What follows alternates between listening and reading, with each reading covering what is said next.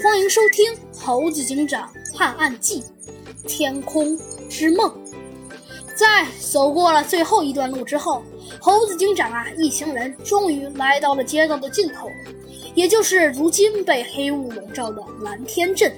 等众人走近之后啊，这座小镇的完整面貌才算正式展现在面前。虽然面积不算太大，但整座镇上却有着相当多的公园和树木，而众多的房子也多数的采用的是平台形式，只有中央的工厂的烟囱啊直插云霄，显得呀格格不入。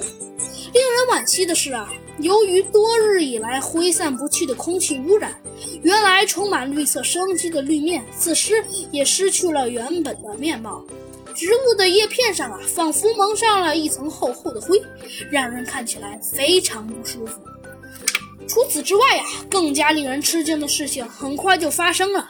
猴子警长原来以为前来参观的游客呀吝啬不绝，可如今炎热的街道上啊，除了他们，基本上没有别的动物了，让人忍不住怀疑这个地方已经不是一座城市，而是成为了一座空城。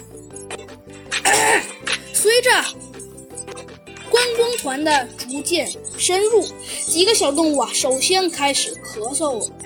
空气中弥漫的烟尘实在太多了，以至于呼吸竟然受到了强烈的限制。猴子警长和小鸡墩墩二人搀扶着昏迷的大象漫步跟在后面，而其他的人呢，却始终一言不发。也不知道是因为刚才历经历的呀那件事情过于突然，还是小镇的气氛压抑的原因。奇怪，仅仅是在污染。泄露不久之后，这片土地就成了这个可怕的样子。那么，制造这场可怕污染的人到底会是谁呢？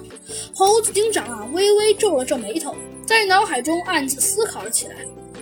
且不说这件事，绑架大象的人也来无影去无踪。看起来这个案件十分需要进行进一步的调查才行。由于污染造成的不便，猴子警长示意小鸡墩墩拿出毛巾捂住口鼻，并尽量减少呼吸频率，这样可以避免对身体造成损伤。各位游客，我就要把你们送到这里了。呃，对面有一家宾馆，你们可以暂时住在里面。呃，我待会儿还要去接待别的乘客。在呀，雾霾笼罩的街道上，火烈鸟啊一副苦不堪言的样子。等他说完了这几句话，不等其他动物回答，便自顾自的原路走了回去。而其他动物啊，巴不得早日摆脱这样的空气，都纷纷向着火烈鸟所说的宾馆走去。